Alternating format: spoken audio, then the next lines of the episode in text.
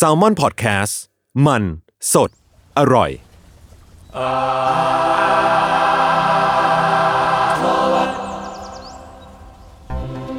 สวัสดีครับ ขอต้อนรับเข้าสู่รายการ Art t o w a r d ครับผมเรื่องศิลปะน่าสนใจครับ จนเราไม่อยากอยู่คนเดียวครับ รายการที่จะมาเล่าเรื่องศิลปะในหลากหลายแง่มุมครับผม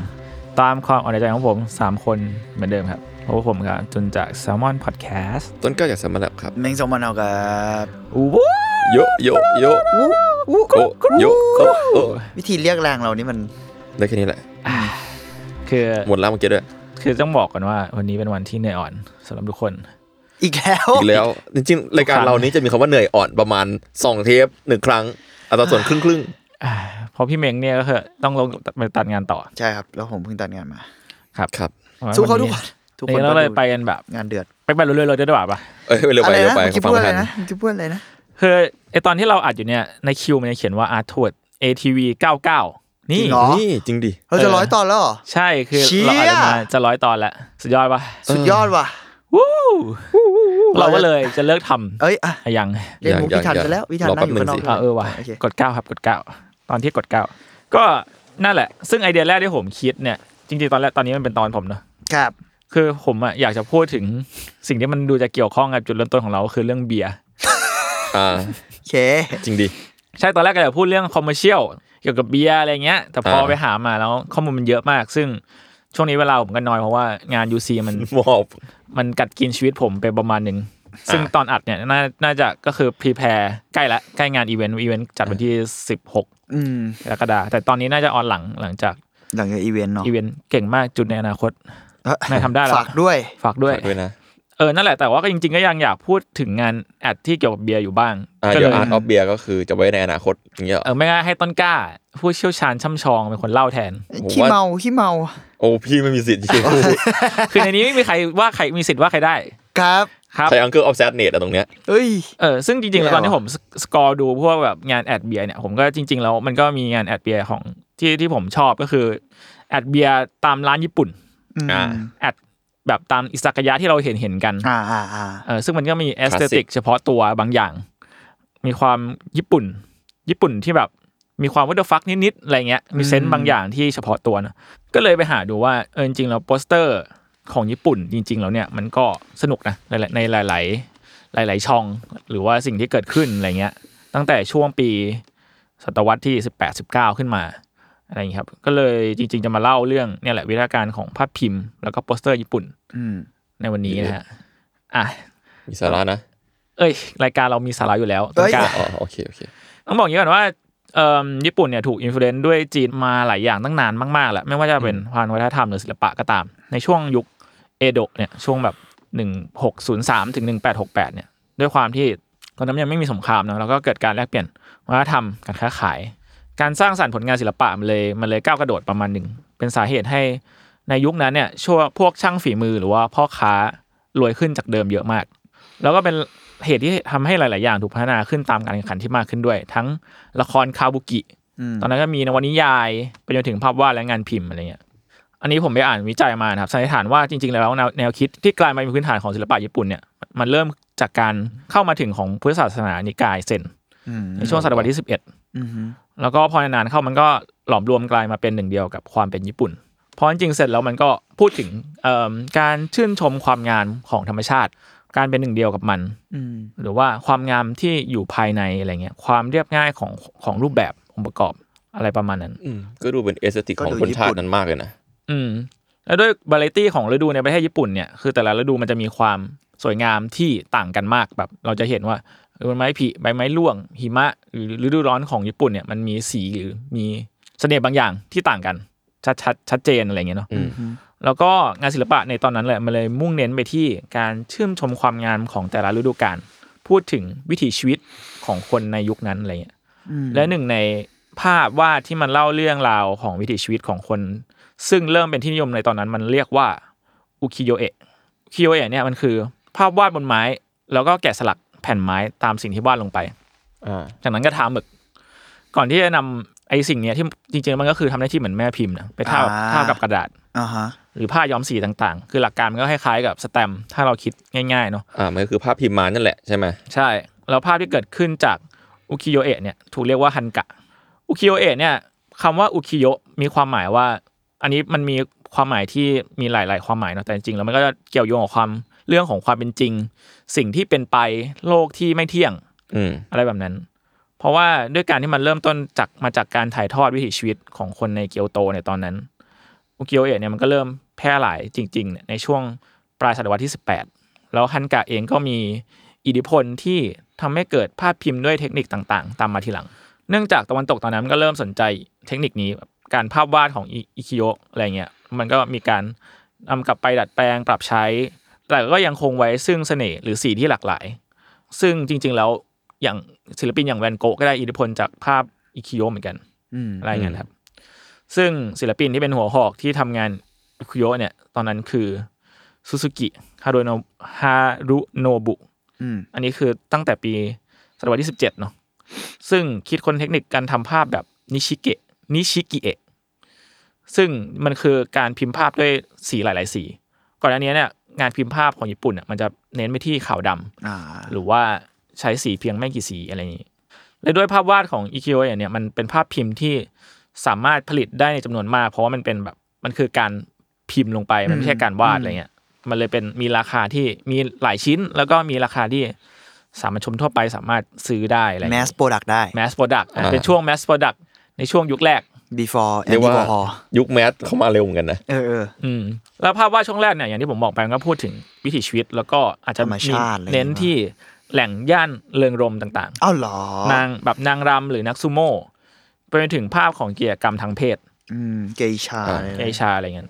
แล้วก็จริงๆ แล้วศิลปินญี่ปุ่นที่วาดภาพอิคุโยซึ่งโด่งดังมากในศตวรรษที่ 18 เนี่ยก็อย่างที่เราคุ้นกันก็คือคาซึชิกะโฮคุไซเนาะอืมซึ่งโฮคุไซก็คือคนที่วาด ภาพคลื่นญี่ปุ่น อ่าเกตเวฟใช่ มันคือ The Great Wave of Kanagawa ตลอดชีวิตของฮากุไซเนี่ยผลิตงานออกมาประมาสามหมื่นชิ้นอืมและหนึ่งในภาพที่ซีรีส์ภาพที่ทำให้เขามีชื่อเสียงเนี่ยมันคือซีรีส์ภาพงานภูเขาไฟฟูจิ ที่ชื่อว่าฟุกะคุซังจูโรเคอืมซึ่งคำว่าฟุกะคุเนี่ยหมายถึงภูเขาไฟฟูจิ แล้วก็จริงๆมันเป็นซีรีส์ของภาพวาดวิวทิวทัศน์ของภูเขาไฟฟูจิที่มองเห็นได้จากที่ต่างๆ ในญี่ปุ่น ซึ่งตอนแรกมันจะมีเพียงแค่ 36 ชิ้นเท่านั้น เพราะว่าซังจูรกเนี่ยในชื่องานน่ะมันแปลว่า 36อ่าอืมสังจู แต่ว่าด้วยความที่ผลตอบรับและกระแสดีเกิน แกก็เลยเพิ่มงานมาอีก 10 ชิ้น กลายเป็น 46 ชิ้น ซึ่งไอภาพวาดคลื่นของของฮุกุไซที่ชื่อว่า The Great Wave of Kanagawa เนี่ยจริงๆ แล้วมันก็คือหนึ่งในซีรีส์นี้ เพราะว่าในภาพมันเนี้ยมันเห็นภูเขาไฟฟูจิอยู่ไกลๆ ถ้าใครสังเกตดีอ่าใช่ๆอืม แล้วยิงกล้องมาจากข้างนอกเลยนะเออคือยิงออกมาจากแบบเขาเรียกว่าอะไรในทะเลอะเออเหมือนตั้งกล้องอยู่ในทะเลแล้วยิงเข้ามาผ่านทะเล เจ๋งตรงเนี้ย เออพวกคุณมีงานของโฮกุไซที่ชอบไหมเป็นพิเศษไหมหรือว่า เราก็จะเห็นเห็นกันแต่รูปนี้เนาะเขาเคยวาดแบบสเก็ตคน character design สักอืมอย่างหนึ่งอะเยอะอืม จำนวนเยอะมากๆ แต่จำชื่อชื่อหนังสือเล่มนั้นไม่ได้ อืม เป็นเหมือนสเก็ตบุ๊กเขาเลยเว้ยแล้วสิ่งนั้นแม่งแบบแม่งดีมากแบบแม่งดูเป็นแบบสตาร์เตอร์ทูของคน ทำงานเป็นเหมือนแบต่บอไปอะไรอย่างเงี้ย drawing ด้วยใช่ไหมไม่ใช่ไม่ใช่ภาพพิมพ์ใช่ไหมไม่ใช่ภาพพิมพ์ไม่สุดท้ายสุดท้ายมันก็กลายเป็นหนังสือแหละผมไม่หจำมายได้ถึงว่าไอ้ลายเส้นน่ะก็คืออ๋อลายเส้นแบบก็วาดวาดวาดผู้กันใดๆนั่นแหละอ๋อผู้การอ๋อโอเคโอเคแต่จำไม่ได้ว่าชื่อว่าอะไรอืมถ้าเกิดใครรู้ก็บอกได้ครับครับ ผมมีชิ้นที่เคยพูดตอนอีโลกูโรอะอ่ามันคือ fish fishman wife หรืออะไรสักอย่างที่เป็นแบบอืม tentacle อะกับอ่า อ่าเป็นเป็นแบบรูปเสพสังวาดกับปลาหมึกอ่าอันนั้นก็โฮกุไซอ่าจริง ๆ แล้วเออก็ก็รู้สึกว่าโฮกุโฮกุไซก็มีด้านที่แบบเป็นฝั่งนั้นเหมือนกันนะแบบว่า ภาพพิมพ์ภาพวาดที่เป็นอีโรติกอืมเอ่อพิสดารอะไรเงี้ยเอออเออจริงๆไอตอนที่มีเมงก็มีความเกี่ยวโยงกับความกับภาพงานอิคุโยเอะเหมือนกันนะเออใช่มันมีเพราะว่าจริง ๆ มังงะมันก็มีพื้นฐานมาจากอืม เราคิดว่าแล้วกันไม่แต่มันก็มีคนหลายคนเชื่อมโยงในเชิงทฤษฎีในอะไรว่าแบบมังงะมันก็มีความเชื่อมโยงกับอิคุโยเอะอืมอ่าใช่นว่าใช่อิใช่คุโยเอะใช่ไหมเอออูคิโยเอะอุโอคิโยเอะคิโยเอะอะตัวยูแล้วจริงๆแล้วไองานอุคิโยเอะเนี่ยอย่างที่เราคุยกันก็คือมันมีหลายช่องมาก ซึ่งแต่ละช่องมันก็มีชื่อเรียกต่างกัน อย่างภาพวาดสาวงามเนี่ยจะเรียกว่าบิจิงะอย่างภาพ erotic ที่เมื่อกี้เราคุยกันเรื่องแบบที่พี่เมงพูดถึงเลยอะมันเรียกว่าชุนงะ ชุนงะอืมใช่ และภาพวาดซึ่งเล่าเรื่องของการทรมานคนเนี่ยก็มีชื่อเรียกว่ามูซานเอะเชี้อะมีด้วยวะซึ่งมูซานเองเนี่ยจริง ๆ มันก็เอโรกุโระเลยอะอืมเลยอะเลยแหละ มันคือทำไมสิ่งต้องมีนั้นคเลอยลเลคชันภาพวาดทรมานคนอื่นวะก็ถ้าเกิดแล้วเป็นแบบคุณเป็น elite ยุคนั้นคุณอาจจะอยากมีก็ได้นะแล้วเป็นแบบซามูไรกำลังแบบแขวน แล้วแขวนแบบชิบาริด้วยอะหมายถึงเออมันเป็นเชือกแบบมีเงื่อนเฉพาะตัวอ่าเมื่อกี้ผมขอแถมๆนิดหนึ่งที่ผมพูดเรื่อง sketchbook ครับจริงๆ search โง่ๆเลยครับโฮกุไซ sketchbook ครับเทียบอืมแล้วก็จะมีอีกเซตหนึ่งที่เขาวาดวาดผีญี่ปุ่นอะอันอ่าอันอันนั้นก็ดีแม่งดูดูเป็นมังงะมากๆเลยอ่าประมาณนั้น ซึ่งต้นกล้าจะทำตอนโฮกุไซใช่ไหมครับเฮ้ยเอ่ออะอะความหวังมันสูงอะ ไว้ไว้ว่ากันแล้วกันนะข้อมูลเยอะข้อข้อมูลมูลเยเยอะอะข้อมูลเยอะเอออันในช่วงยุคเมจิเนี่ยเมจิเนี่ยภายใต้การปกครองของจักรพรรดิมัตสึฮิโตะมันก็เกิดการปฏิรูปการเมืองเศรษฐกิจสังคม และวัฒนธรรมเนี่ยเกิดขึ้น เนื่องจากตอนนั้นก็มีการเข้ามาของชาติตะวันตกมากขึ้น อะไรอย่างนี้ อย่างภาพพิมพ์ญี่ปุ่นเองก็ได้รับอิทธิพลมากขึ้นจากชาติตะวันตก ภาพเขียนภาพวาดที่ดู realism ขึ้น เสน่ห์ภาพพิมพ์แบบเก่าๆก็ค่อย ๆ ถูกหลอมเข้ากับงานภาพตะวันตกอืมอย่างที่บอกจริงๆแล้วงานของญี่ปุ่นเอง หรือว่าชาติตะวันตกเองมันก็มีการแบบบ o ลส์ไปมาเหมือนเราที่เราคุยกันมาหลาย ๆ ตอนแล้วเนาะอืมอย่างแบบจริง ๆ แล้วงานงานภาพวาดต้นบ๊วยเนี่ย มันเป็นที่ดูภาพเป็นภาพพิมพ์ญี่ปุ่นจัดๆเนี่ยมันก็เป็นงานผลงานของแวนโก๊ะเหมือนกัน มันคืออะไม่แน่ใจอะ tree อะ plum tree something หรือว่างาน portrait ของบิจิงะที่พูดถึงสาวงามญี่ปุ่นเนี่ยมันก็ถูก blend in หรือถูก influence ด้วยอ่า aesthetic แบบตะวันตกมากขึ้น คือมันดูแบบสมจริงขึ้น ดู realistic ขึ้นอ่าดูมันแบบ portrait มากขึ้น เออแล้วก็หลังจากนั้นไม่นานเนี่ยด้วยชัยชนะของญี่ปุ่นต่อจีนและรัสเซียในช่วงศตวรรษที่ 18 19เนี่ยก็ทำให้เศรษฐกิจของญี่ปุ่นเนี่ยพุ่งทะยานสุดๆทั้งทั้งอุตสาหกรรมยาสูบเองอุตสาหกรรมสุราต่างๆ พออุตสาหกรรมมันเติบโตมันก็มีงาน commercial มามากมาย เรียกว่าเป็นยุคทองของญี่ปุ่น เลยก็ได้ก็ว่าได้ตอนนั้นอะไรอย่างเงี้ยอย่างโปสเตอร์แอดของบุหรี่ยี่ห้อฮีโร่ซิกเ e ตในปี 1894 ซึ่งลักษณะของโปสเตอร์อันนี้เนี่ยมันก็เป็นสาวญี่ปุ่นอือหือจบไม่มีบุหรี่ในมีนั้นเลย ไม่มีบุหรี่อยู่ในนี้ เอะโอเคโอเค เป็นการโฆษณาที่ไม่เห็น product ไม่เห็น product แล้วนี่นี่ผมชอบมากมันคือทำไมก่อนทำไมก่อนเด่นน่าสนใจโปสเตอร์ ad ของแบรนด์ Peacock Cigarette แต่ Peacock เนี่ยมันคือนกมันคือนกอะไรนะอ่านกยูงแบบเอ้ยไม่ใช่ the peacock มันตัวอะไรวะมันคือมันคือนกยูงปะ นกยูงแหละ พี่ มันคือนกยูง นกยูงใช่ไหมไม่ใช่ไม่แน่ใช่ใจนะแต่ว่าโปสเตอร์มันเนี่ย เป็นม้าเปกัสซัสคาบบุหรี่อะก็ก็ดูเป็นที่นั่นดีนะ โอเคเออ peacock คือนกยูง นกยูงใช่เพราะว่าไอ้ตรงมันคือนอกจากรูปม้ามันก็มีรูปแบบรูปกล่องของบุหรี่นะอ่า แล้วก็มีนกยูงอยู่ในนั้น อ่าก็คือ อยู่บนแพคเกจจิ้งอยู่ในแพคเกจ packaging จิ้งไง จริงแต่ว่า พรีเซนเตอร์เป็นม้าเปกัสซัสที่คาบบุหรี่แบบแบดแอสแล้วปีกม้ามันเป็นเหมือนปีกปีกแบบข้างคาวอะปีกข้างคาวอะมันไม่ใช่ปีกม้าแบบสีขาวๆแบบปีกษัตริย์ด้านบวกด้วยอะคือแบบเอามันมา dark อะเอามันมากเลยอะดาร์คโฮสอืมคิดสภาพนะถ้าเกิดคนคิดภาพไม่ออกเนาะเป็นแบบงานเพนติ้งแบบเริ่มเรียวเนาะดูเป็นสีน้ำมันเนาะแล้วก็เป็นม้าเปกัสซัสไม่ใช่สีขาวด้วย เป็นแบบม้าเซ็กเทาอะ เออ แล้วก็ปีกข้างขาวคาบบุหรี่ detail ประหลาดมากเลยอะโดยที่ด้านล่างเป็นรูปโลก เออ badass badass badass มาก แล้วข้างบนก็เป็นนั่นแหละครับบุหรี่ Peacock เหมือนแต่ว่ามีแบบควัน packaging สวยด้วยว่ะเออ packaging สวยจริงอืมอะนั่นแหละครับเออนอกจากบุหรี่แล้วเนี่ยโปสเตอร์เหล้าต่างๆ ในช่วงก่อนสงครามโลกนั้นนะมันส่วนใหญ่ก็เป็นภาพงานภาพแบบอุกิโยเอะที่ในเมทามบิจิงะก็คือ ภาพวาดของสาวงาม ซึ่งศิลปินที่วาดรูปแนวนี้มีหลายคนมากที่วาดรูปประกอบโฆษณาเบียร์ต่างๆ เช่น ตอนนั้นมีทั้งซัปโปโรเอง อาซาฮีหรือคิรินอะไรเงี้ยคือภาพของอาซาฮีเนี่ยมันก็เออเรียกว่าดังมากจนมันถูกเรียกว่าเป็น Asahi girl ในตอนนั้น ซึ่งเป็นภาพของใครไม่รู้ ซึ่งโปสเตอร์แบบบิจิงะแบบเนี้ยจริงๆ แล้วมันก็ยังหลงเหลืออยู่ในปัจจุบันด้วยซ้ำหากใครแบบเข้าร้านอิซากายะอย่างเนี่ยที่ผมบอกจะเห็นพวกนี้ใช่ อืมอืมหรือว่า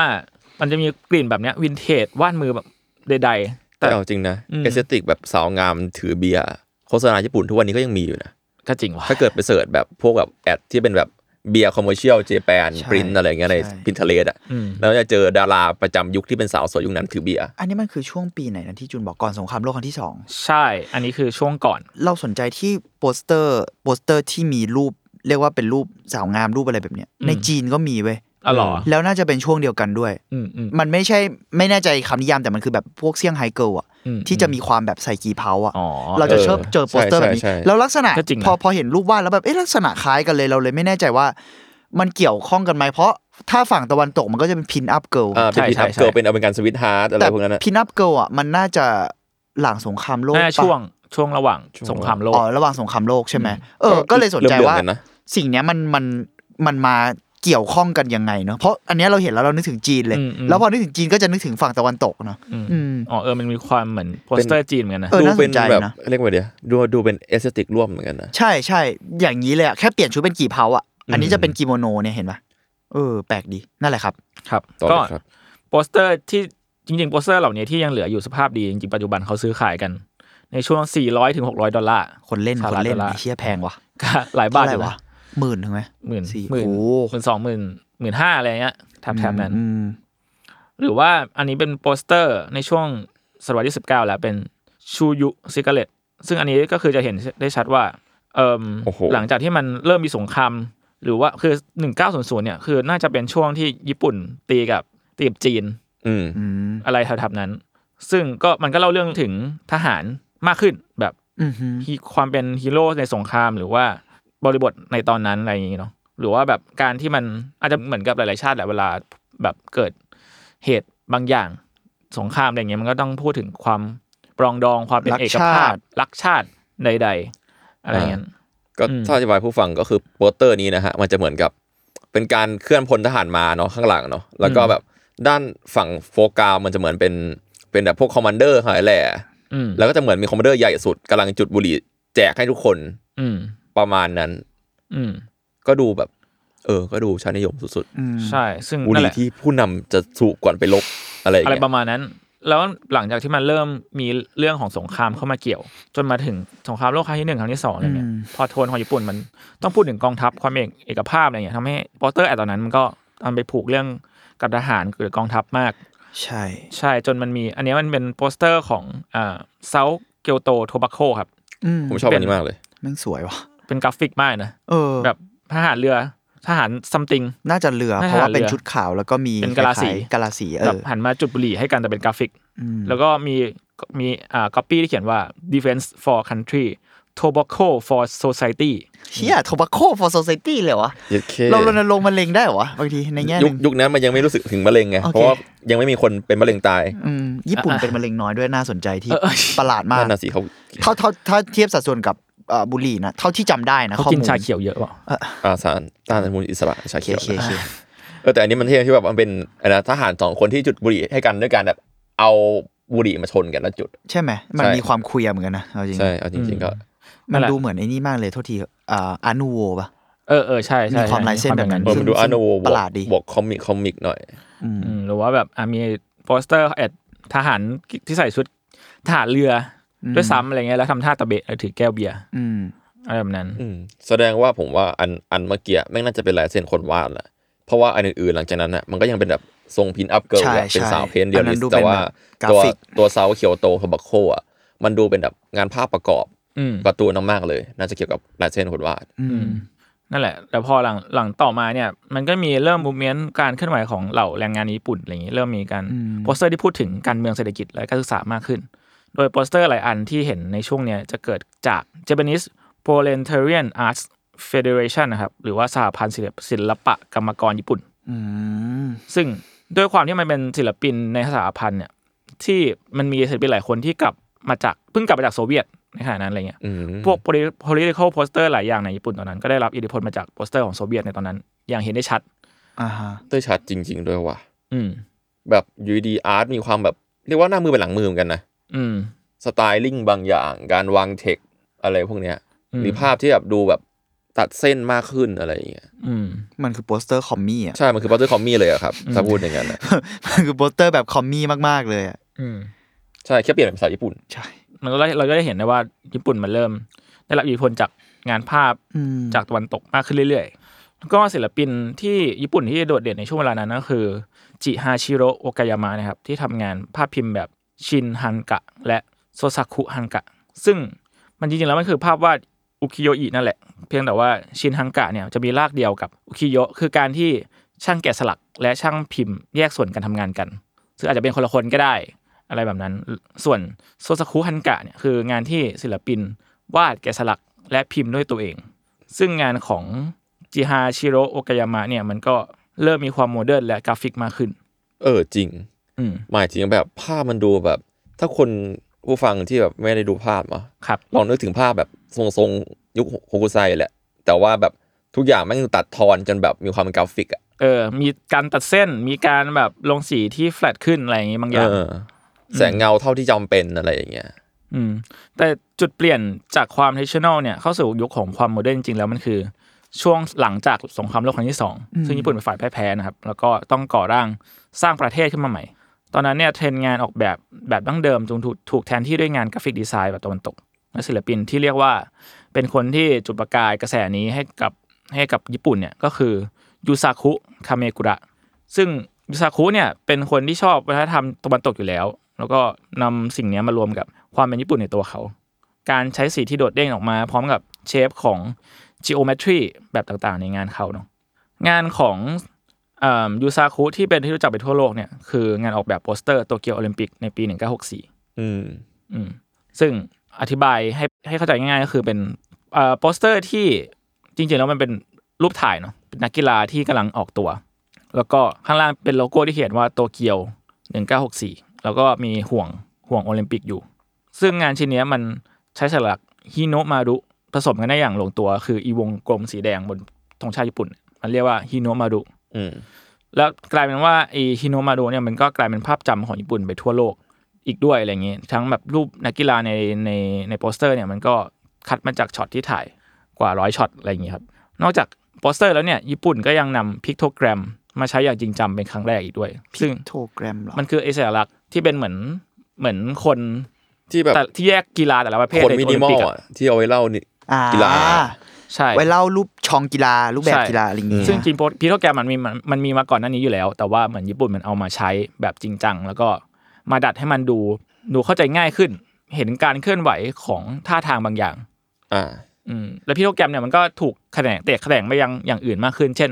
สัญลักษณ์ exit ป้ายทางออกอะไรเงี้ยมันอ่ามีมีการแบบถูกอัดแอปไปใช้ในหลากหลายบริบทมากขึ้นอะไรอย่างเงี้ยอืม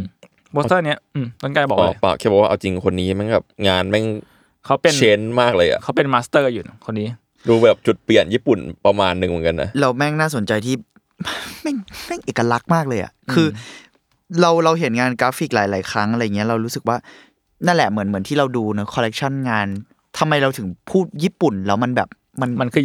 มันมันคือญี่ปุ่นเเราอะจะ get sense เนี่ยแล้วกระทั่งพอพูดว่าญี่ปุ่นอะมันก็จะไม่ได้แบบเหมือนกันทุกคนด้วยอะอืมอืมอืมนึกเรานึกจะออกมีไหมแบบญี่ปุ่นในแบบของแต่ละคนที่เคยใช่มาแล้วมันแต่มันรู้เลยว่าเอ้ยอันนี้จะเป็นงานสไตล์แบบ ที่น่าจะเป็นศิลปินญี่ปุ่นอะไรเงี้ยแล้วเราแบบเนี่ยโหโคตรโคตรสวยเลย สวยแบบเออสวยแบบโดดเด่นด้วยอะหมายถึงว่ามันดู มันดูเป็นเอกลักษณ์อะเราพูดไม่ถูกเหมือนกันอะดูอวยเนอะแต่แบบไอ้เชี่ยมันสวยจริงแต่อะว่าดูเซดินเซนเขาดีจริงหมายถึงมาดูในยุคนี้มันยังแบบเนาะมันยังใช้ได้ถึงทุกวันเนี้ยใช่แบบเอาจริงๆก็คือจะเรียกว่าเนี่ยมันเป็นเท่อะมันไทม์เลทมันงานคนนี้มันมีความความมินิมอลอยู่อะอืมอืมก็อย่างเอาจริงๆนะโตเกียวหนึ่งหนึ่งเก้าหกสี่อะ เอามาใช้ทุกวันเนี้ยเปลี่ยนเปลี่ยนปีพศอะยังใช้ได้อยังยู่แข่งได้นะเออ อะไรอย่างนั้นนั่นแหละเออโปสเตอร์นี้จริงมันก็มีส่วนสำคัญที่ทำให้โลกรู้แล้วว่าญี่ปุ่นได้เข้าสู่ยุค new era แล้ว หลังจากสงครามที่เกิดขึ้นเนาะหรืองานในเด่นของเขาอีกสองชิ้นเนี่ยที่ผมจะพูดถึงก็คือโปสเตอร์งาน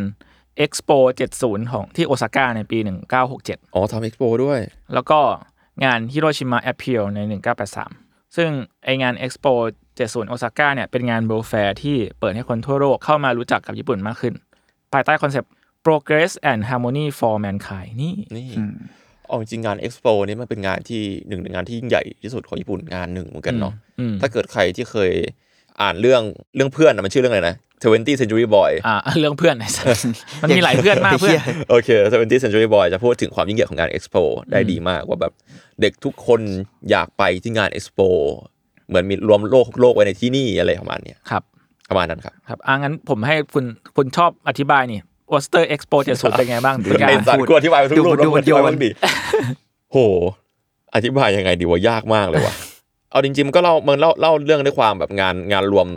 โลกใบนี้ไว้ได้ดีเหมือนกันมันคือแฉกของ474เนาะอืมแล้วก็ตรงกลางตรงกลางที่เป็นจุดคล้ายๆดอกดอกไม้อะอืมอืมห้าแฉกอะมันเป็นสัญลักษณ์โลโก้ของงาน Expo เขาจะไม่ผิดนะและไอ้แฉกที่เด้งออกมาแม่งมีความเหมือนแบบธงเก่าญี่ปุ่นนะเออ แสงของพระอาทิตย์อะอ่าอ่าดูมาดูเป็นแสงพระอาทิตย์ใช่คู่ใช่แล้วก็ใช่มีกระจุกแสงที่ดึงดึงแซดดึงไฮไลท์ไว้ตรงกลางวงกลมนั้นอะไรอย่างเงี้ยครับ ดอกไม้มูลคามิอ่าโอเคมูลคามิครับใช่นิยามได้ห่วยมากเลยดอกแต่ไม้มูลแต่คาเห็มินภาพดอกไม้มูลคามิมูลคามิก่อนการมูลคามิก่อนการเป็นมูลคามิแบบเรียกว่าไงดีว่ามีความไซไฟฟิวเจอริสติกหน่อยหน่อยมินิมอลอืมเพราะมู minimal ราคามิมันจะเป็นแบบmaximal นะอืมอันนี้เป็น retro future ครับอะอะไรอย่างนั้น ทากาชินะครับ ไม่ใช่ฮารุกิโอเคโอเค by the โอเค way ครับไปดูไป search ดีกว่าไป search ดีกว่าเสิร์ฟไปเสิร์ฟไปเสิร์ฟอีกงานหนึ่งคือฮิโรชิมะแอ p เ e ลซึ่งเป็นสวยมากงานที่เกิดขึ้นเพื่อเรียกร้องให้ประเทศต่างๆ ทั่วโลกก้าวข้ามความเป็นพรมแดน แล้วก็รวมเป็นหนึ่งเดียวเพื่อเส้นทางในการยกเลิกอาวุธนิวเคลียร์เนาะในคอนเซปต์ของยูซาคุคาเมกุระเนี่ยเขาเล่าถึงความสวยงาม ท่ามกลางความน่ากลัว เหมือนดอกเห็ดของแรงระเบิดปรมาณูซึ่งถ้าเราเห็นโปสเตอร์เนี่ยมันก็ผีคือเสื้อปะมันใช่รูปปะของผีเสื้อที่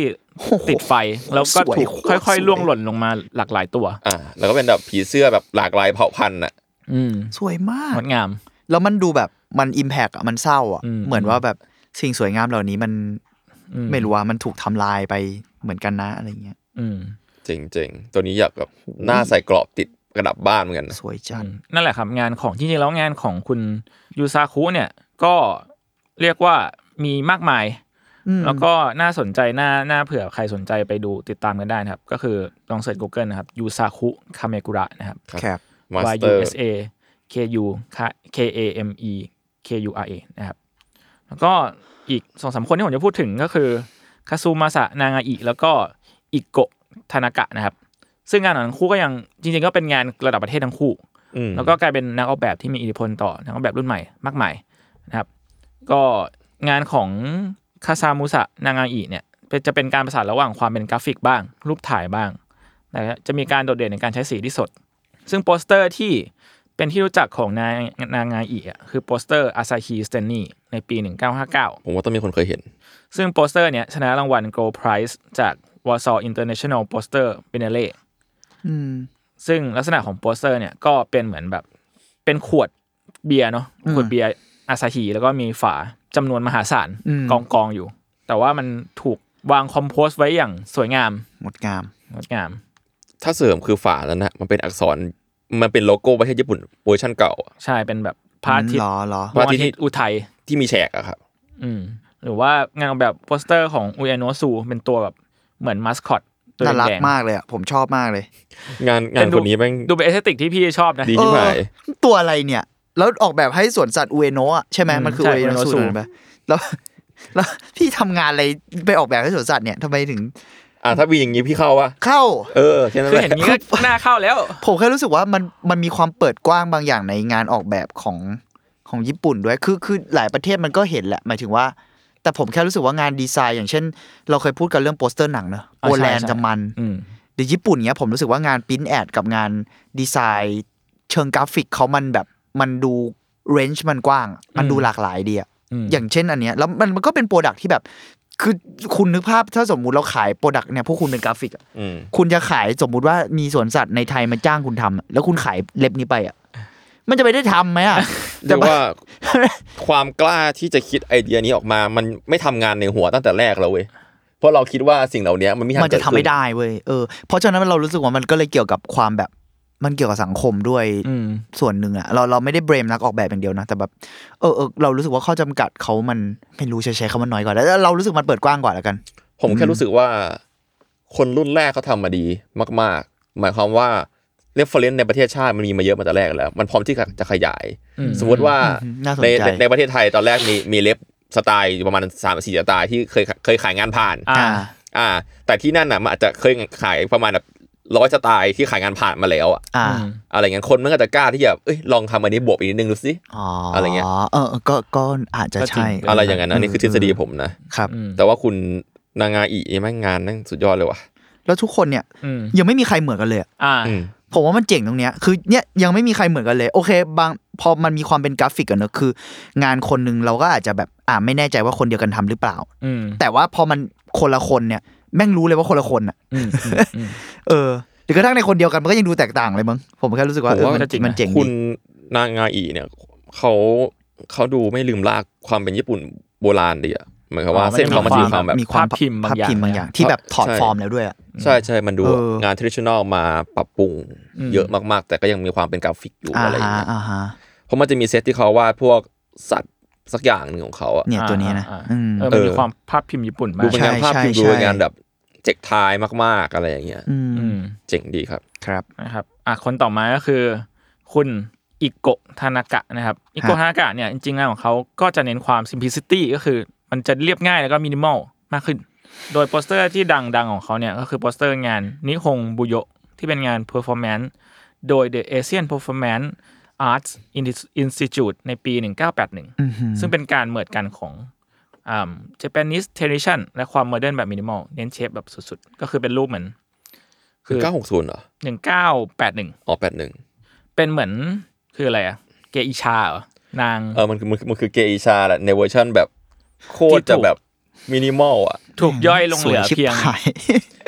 เพียง geometry เออเป็นแบบแล้วเรายังดูออกอะ เอเอออแม่งใช้ใช้แค่ geometry ง่ายๆอะไรอแล้วย่างยัเงี้งยสวยยังไม่แน่ใจเกชาหรือเปล่าแต่คิดคิดว่าน่าจะใช่เนอะเพราะมันมีความเกี่ยวข้องกับอะมันมันคือ performance มันอาร์ตใช่เพราะว่าจริงๆเกชาก็เกี่ยวข้องกับความเป็นใช่ใช่ performance ไม่ใช่แค่แบบว่าเออเป็นนางโรมหรืออะไรอย่างเดียวนะในในใช่ในวัฒนธรรมนั่นแหละครับ งานอ๋อของใช่คุณสีก็น้อยอิโกะเนี่ยก็สวยจัง เป็นอีกก็จะเป็นอีกช่องหนึ่งเหมือนกันอืมแบบมินิมอลสุดๆไปเลยมินิมอลสีน้อยอืมเล่าเรื่องอะไรเงี้ยครับอืมโดย จริงๆแล้วงานของสองคนนี้ก็ได้ไป inspire ให้กับอิซเซมิยาเกะในคอลเลกชันต่างๆอๆเหรอที่เขาทำด้วยๆอ่า อืมก็นั่นแหละดูงานเขาดูแบบ master เหมือนกันนะอืม คืออ่าสองคนนี้จะมีความแบบเป็นกราฟิกมินิมอลแบบ Bauhaus เนอะมีอืมเออเบาเฮาพอพูดแล้วว่าเบาเฮาแม่งคิดคิดได้เลยอะอืม แต่อีกคนนึงเนี่ยที่งานเขาเริ่มมีสไตล์ที่แบบ psychedelic มากขึ้น แล้วก็อวังกะมากๆ เหมือนกันในช่วงเวลาที่ไล่เรียกกันก็คือทาดาโนริ โยโกะโอะ ซึ่งงานของเขามีก็มีความคล้ายภาพพิมพ์แบบอุคิโยะแหละนั่นน่าจะเป็นแบบรากของการทำงานเขา ที่ผสมกับความเป็น pop art psychedelic ตะวันตกแล้วมากก็มากกลายเป็นภาพจำของโปสเตอร์ญี่ปุ่นในอีกรูปแบบหนึ่งที่เราคุยกันว่ามันจะเป็นเรามี ref ในหัวที่ต่างกัน ใช่อืมอันนี้จะเล่าเรื่องวิถีชีวิตของคนญี่ปุ่นเหมือนกันมีการเสียดสีการเมือง แล้วก็ใช้เทคนิคแบบอุคิโยเอะในการทำงานด้วย อืมผมชอบงานคนนี้มาก คุณทาดาโนริเนี่ย แล้วมันเคยมีบทความที่พูดถึง เอ่อเชื่อมโยงงานของทาดาโนริกับพวกตอนนั้นที่ที่ทีเคเคยพูดถึงกาโร่อะอืมอ่าใช่ใช่ใช่นักเขียนการ์ตูนในยุคกาโร่อะมันจะร่วมยุคกับเอ่อทาดาโนริใช่และแล้วมันมีหลายคนที่ถูกพูดถึงว่ามีสไตล์งานบางอย่างที่เชื่อมโยงกัน อ่าดูแบบเป็นครูเดียวกันบางอย่างเอะไรอย่างเงี้ย ใช่ อย่างเช่นอีบิสุที่อิบิ TK สุคือใกล้เคียงทาดาโนริมากมากๆมากๆเขาบอกว่าโอเค คุณอาจจะมองอีบิสุในมุมในเลนของนักแสดงนะ เออเออด้วยหมายถึงว่าในเชิงงานอะอาจจะมองเป็นแบบการ raw แบบดิบเถื่อนมากๆแต่จริง ๆ แล้วอะถ้าไปดูในหลาย ๆ ภาพของเขาการ compose การอะไรอะมันใกล้มันมี aesthetic หรือกระทั่งการ reference ถึงทาดาโนริมากเพราะทาดาโนริน่าจะน่าจะแก่กว่านิดนึงมั้งอืมไม่ไม่อืมชัวร์แต่ว่าแบบreference ถึงอะคุณจะเห็นไอ้ตึกรามบ้านช่องที่เป็นแบบเออบ้านแบบเมืองโตเกียวจัดๆแบบเนี้ย ในอีบิสุเยอะมากอืมแล้วก็สิ่งเหล่านี้มันมันมาในทาดาโนริก่อนอืมใช่ เออมันเราเลยรู้สึกว่าโอเค เส้นแบ่งระหว่าง ตอนนั้นคือ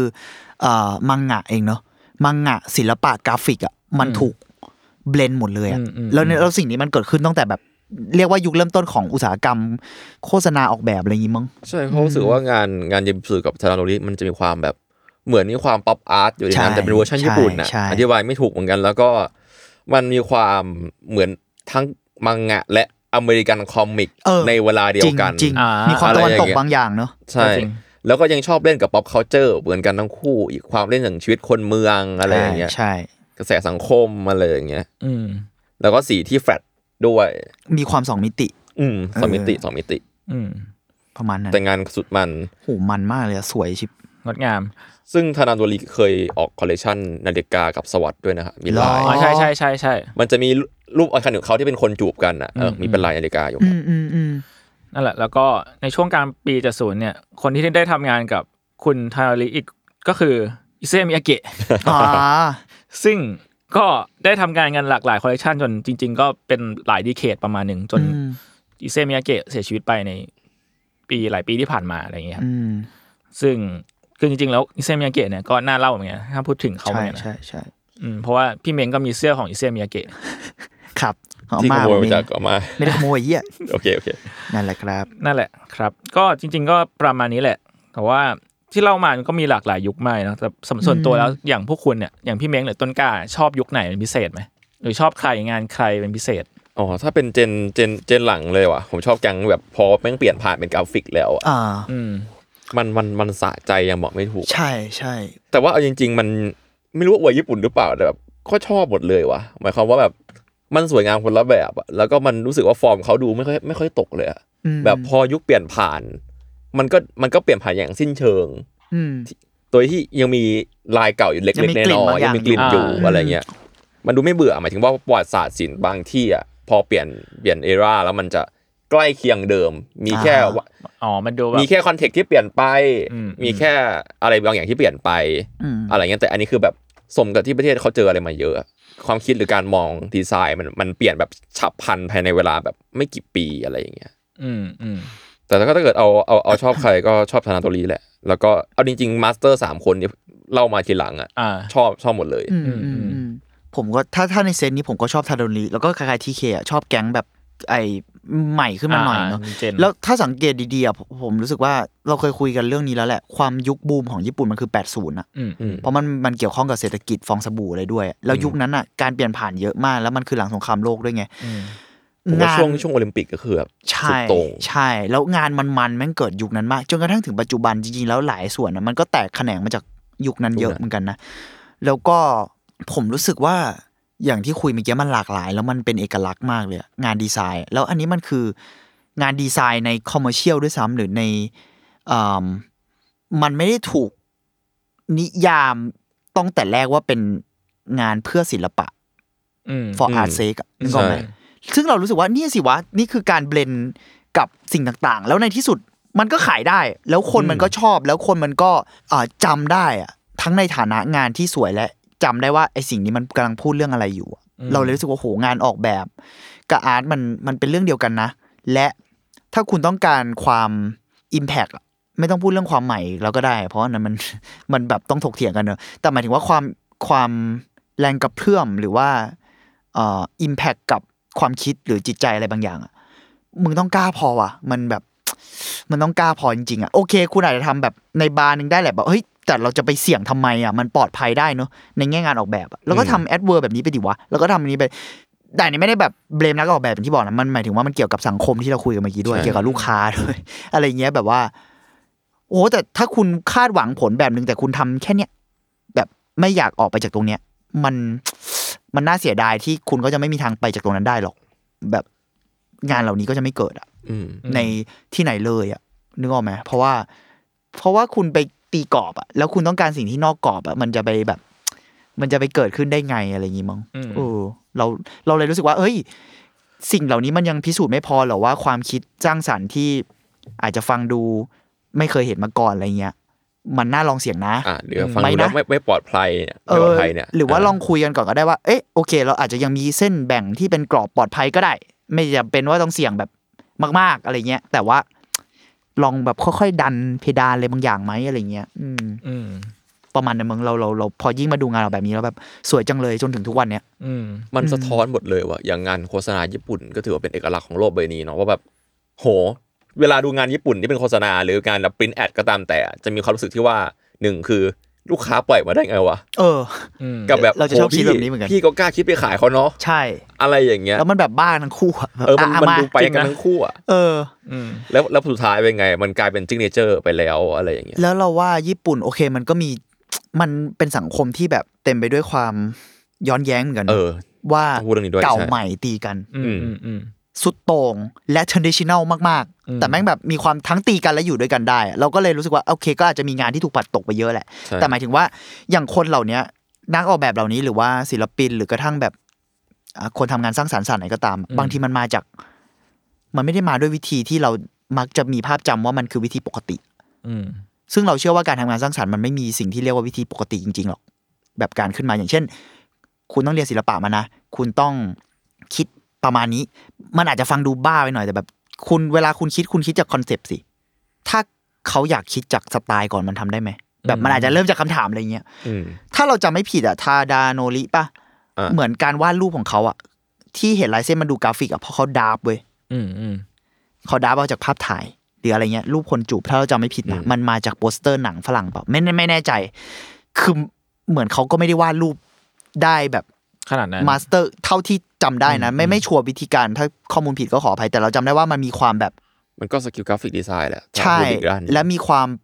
ไม่ได้ traditional บางอย่าง และกระทั่งแบบชายดิชด้วยหมายถึงว่ามีความเป็นเด็กบางอย่างที่แบบ ก็กูจะเล่นอย่างเงี้ยแปะแปะเข้าไปอะไรอย่างเงี้ยผสม ซึ่งเรารู้สึกว่าโหมันเป็นเสน่ห์มากๆแล้ว มันโชว์ว่าเฮ้ยมันไม่จำเป็นต้องใช้วิธีที่เรามักจะคิดว่าเราต้องมืออาชีพสิ เราต้องใช้วิธีนี้สิ อย่างเช่นแบบ ยกตัวอย่างอีกคนนี่ก็ญี่ปุ่นเหมือนกัน สถาปนิกที่แบบมินิมอลสุดโต่งถ้าจำชื่ออ่านผิดละทาดาวอันโดะปะอะถ้าโดนอ่าถ้าโดนทาทาดาวอันโดะหรือทาดาวอันโดะจำไม่ได้ ประมาณเนี้ยแหละ เป็นนักมวยนะเออเออเออออเขาเป็นนักมวยชีวิตเขาใช่สนุกใช่อะใช่ชีวิตเขามันมากเลยว่ะเป็นนักมวยแล้วมาเป็นสถาปนิกอะกูแบบฮะอะไรนะ แล้วแบบด้วยอะไรและ โบสถ์แห่งแสงของเขาที่เป็นแบบเวลาทำวัดเช้าเล็งกับพระอาทิตย์แล้วมันจะขึ้นมาเป็น หมายถึงเขาออกแบบตึก ที่เป็นโบสถ์ให้มันพระอาทิตย์มันส่องเข้ามาเป็นตอนไม้กางเขนพอดีในเวลาแบบตอนเช้า เวลาสวดตอนเช้าอะไรเงี้ยอืมมันคิดโคตรไม่ไม่ traditional อะหรืออาจจะบางคนอาจจะบอกมันไม่ปกติอะแต่มันทำได้ไง แล้วมันสร้างสรรค์อะไรที่ที่ไม่มีมาก่อนอะ และโดดเด่นอะอะไรเงี้ยเออเราเลยรู้สึกว่า คนเราต้องการความโดดเด่น หรือความเฉพาะตัวอะไรเงี้ยมันก็อาจจะต้องไม่ได้ใช้วิธีที่เรามักจะคิดกันว่าปกติอะเราเราไม่เชื่อว่า เราจะต้องใช้วิธีปกติอะเสมอไปแล้วกัน แต่แน่นอนวิธีปกติมันเป็นเรื่องดีนะ เพราะว่าอ่ามัมันมันคือการพิสูจน์มาแล้วไง ว่าวิธีเหล่านี้มันมักจะเวิร์กอืมเออ แต่ว่ามันก็เราเป็นอีกวิธีหนึ่งแล้วกันใช่เราเราหาความเป็นไปได้ใหม่ ๆ ได้เสมอนะอะไรอย่างนี้ละมั้งเออเออพอพูดถึงญี่ปุ่นเราเรารู้สึกว่ามันมันสนุกตรงเนี้ยแหละเขาดูมีความเป็นไปได้ที่เยอะมากอะไรเงี้ย อืมอืมอืมอืมรูทรูทเขามันหลากหลายอะใช่ใช่ใช่อืมเอออะคุณบ้างอะคุณบ้างอะแล้วในคุณในคุณสชอบต็อกใครเนี่ยให้คุณทำชอบใคร เชื่อจริงๆก็คล้ายๆกันนะ มันก็แบบยุคหลังๆ แต่ผม New Gen ชอบหน่อยนะงานของคุณยูซาคุคาเมกุระที่ทำฮิโรชิมาไอเพียวอ่า ผีเสื้อใช่ไหมพี่เสื้อ อืมทำไมคุณถึงชอบงานของเขาเป็นพิเศษวะผมผมรู้สึกว่าแก่นของของงานไอเดียเขาแม่งพอเราเห็นงานเขาอะรู้สึกว่าสวยจังเลยแม่ง เราก็ดูเข้าใจง่าย แต่ผมรู้สึกว่ามันถูกคิดมาอย่างดี อ่า ด้วยอะไรบางอย่าง อ่าฮะ ถูกตีความมาแล้วอะอืมเออแล้วถูก simplify ลงอีกทีหนึ่งโดยที่ message ยังออก message ยังออกแล้วมันไม่ได้มินิมอลจ๋าขนาดนั้นมันมีความแบบ มันยังมีความยึดกับความความเป็นจริงอยู่หน่อยๆอะไรเงี้ยอือหืออือหืออืมอืมแต่ผมจะ appreciate พวกงานศิลปินที่ใช้พวกงาน geometry แล้ว แล้วมันลงตัวหรือว่ามันมันมีแบบมันเห็น aesthetic ใหม่ ๆ จากแบบสิ่งที่มันดูซิมเพิลไม่มากๆเลยแบบวงกลมหรือว่าสี่เหลี่ยมหรืออะไรเงี้ย อืมอืมอืม เออประมาณคนนั้นคนคนชอบคิดว่าแบบงาน geometry มันมันง่ายเนาะบางคนแล้วกันบางคนแล้วกัน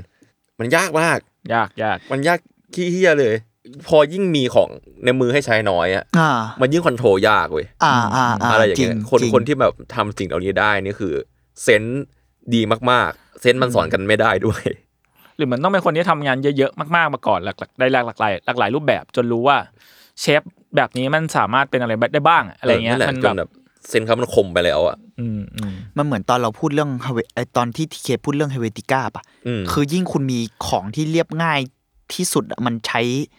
ใช้ให้ดียากมากๆเลยยาวมาก ใช้ให้โดดเด่นได้ยากมาก แต่ถ้าคุณทำได้มันจะแบบโอ้โห